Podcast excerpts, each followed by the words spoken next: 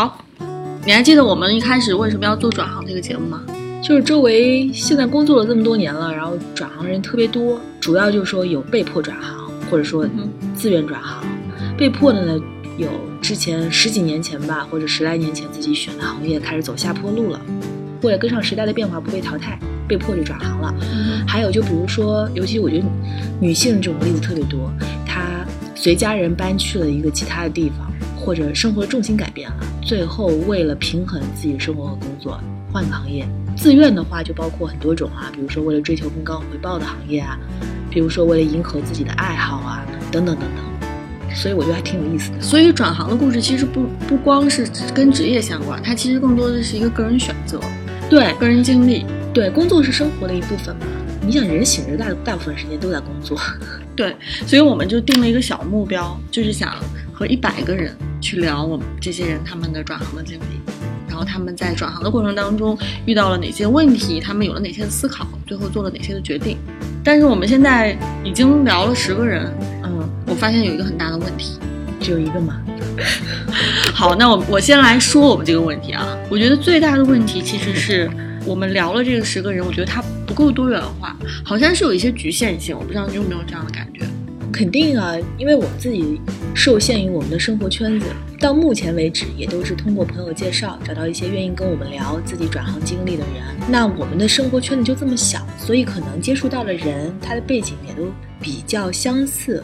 嗯哼。另外一方面就是说，可能在价值观方面，并不是我们想象的、期待的那么多元。就发现说，哎，好像大多数人经过自己的努力，经过自己的选择，现在还都是在做自己比较喜欢的事情。嗯，是这样，没错，就是我离开了一个传统行业的魔爪，现在历尽千辛万苦，做上了我梦寐以求的事情。对，但是我觉得这这些人其实可能在我们的社会生活当中，其实有很多，而且越来越多的人是这样，但是他们其实。嗯，还是一小部分，还有很多的人，他们可能在做的事情，也许并不一定是他们梦想中的事情或者理想中的事情，但是他们因为其他的原因，可能选择了一个自己并不一定那么满意的、那么中意的行业。有可能也有些人他。被迫离开了之前的行业，现在在慢慢摸索吧。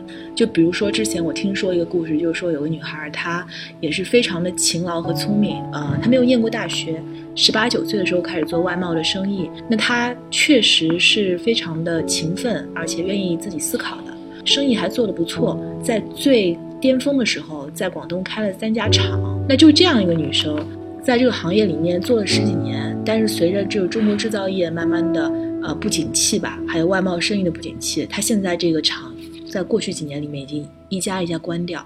那他最后他做的那么好的一个人，最后还是不得不因为这个时代时代的浪潮，就是你一个人没有办法抵御住这个社会变化的趋势嘛。他现在就是把厂全部卖掉以后，自己去摸索，从头开始。就这样的例子，我自己是觉得其实是很有意思的，我很想听一听他个人的经历。嗯，所以如果是有类似经历的朋友，我们也希望你能联系我们，让我们听听你的故事。你觉得你自己对转行这件事，呃，有故事想说，那都可以跟我们聊一下。我觉得还有一个问题就是说，在年龄上面，其实我们也没有体现它的多元化，因为我们聊的这些人，大多数都是三十岁左右，三十岁往上，四十岁以下。嗯，但是其实现在我觉得新出道的年轻人，二十二十三四岁，他们有很多有非常多的想法。嗯，他们可能虽然说工作没有几年，但是转行经历是非常丰富的。当然，还有就是说四十岁以上的，当你的人生阅历达到一定丰富的程度的时候。做了哪些选择？那我们由于我们的年龄的限制，所以我们现在目前还没有说百分之百踩到特别年轻的，或者说资历特别资深的。所以也希望说能跟这些朋友能交流，听听他们的经历是怎么样的。对。在多元化方面，年龄的选择，然后这个价值观的选择，比其实比较有点趋同啊。还有就是包括就是说城市，我们就都是一二线城市、大城市，对啊，比较少受限于，因为我们两个都 一个在北京，一个在上海，主要找周围的人聊，所以其实我们也是很想，就是跑得远一些。对，嗯然后还有就是说，一个方面就是在工作种类上，我发现我们采访了很多人，怎么讲呢？说中说体制外，我不知道这个这个词用的是不是准确啊？它不是在这种政府性的，没有公务员，嗯嗯，对吧？都是体制外的这种工作。但是其实我们也是非常想呃聊一些现在在为政府啊、嗯为人民服务的这些人。嗯我们觉得就是说，可能大家比较经常听到的故事是说，比较熟悉的故事是说，哎，一个人他怎么离开一个体制，呃，去到一个新的领域，所谓的比较可能自由的领域去。但是我相信，其实，在政府工作的很多人，他们其实是抱着说，哎，用自己的这个努力去为、为这个社会服务的。或者说他找这个工作当时最初的动机是什么？他可能是觉得这个工作性价比比较高，比较受人尊重。做着做着，他可能他会思考嘛，怎么把这个工作做好、做长久。甚至他可能之前是其他行业的，后来转行考了公务员。类似于这样的故事，反正我们只能只能说听说过有人这么嗯选择，但我们确实没有跟一个具体的人聊过他具体的感想。所以能遇到这样的人聊一下的话，应该会挺有趣的。我觉得我们其实，在做的在多元化方面做的比较好的，就是我们在其实尽可能的保证了性别的一个平衡。男士、女士，其实在这个社会上面可能面临的压力是不一样的，所以我们也希望能从这个性别的角度嗯带来一些新的思考。你有没有发现很多三十出头以后的女性，就不管她之前就是上了学校怎么样，工作上有多卖力，然后最近就突然发现周围好多人开始晃了，要不然就开始做家庭主妇了。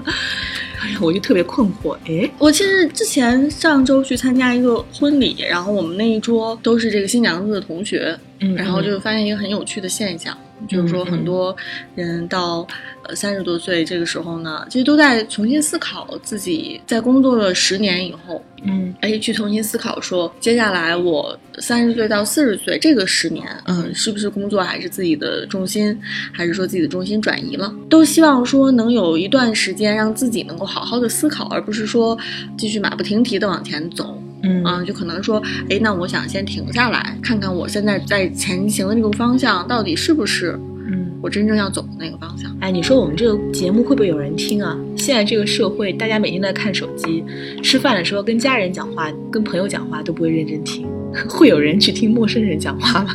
我觉得如果我们做的足够好，足够内容足够精彩，这个其实也是需要靠大家的帮助。希望有更多的人愿意过来跟我们聊，我们也会尽自己最大的努力，尽可能的记录一些就是这个时代的个体的故事。嗯，我们现在生活这个时代其实是一个彰显个性的时代。呃，时代变化太快了，所以每个人经历的都是和别人一定是非常不一样的。虽然说经历本身不一样，但是我觉得对于经历背后的思考，有些可能是共同的。可能你面临的困境和困惑，有的时候可能是一样的。人其实很孤独的。你比如说，你白天大部分的时间忙着工作，然后你晚上只是纯粹为了表达而找个人倾诉，还是说你希望有个人给你一些建议什么的，就都是不是那么的容易能能找到这样的人。那其实听听别人的故事和别人思考的这个过程，一方面你就知道哦，其实除了我以外，可能其他人跟我有一样的烦恼。嗯哼，我不知道这个会不会有助于你这个舒缓自己的压力。另外一方面，也许别人走过的路，别人犯过的错，你能从里面汲取到一点教训和经验，这个也很好。这个比自己去嗯走弯路更好。呃，我们相信，无论你是分享的那个人，还是说你听别人分享的那个人，都能从我们这个节目中得到灵感。好吧，那期待你联系我们喽。咱们就收工吧。这个按钮是干嘛的？这个一个是话筒，一个是不知道你没有看说明书吗？你没有看吗？我也没有看。快十点了，回家睡觉。回家睡觉。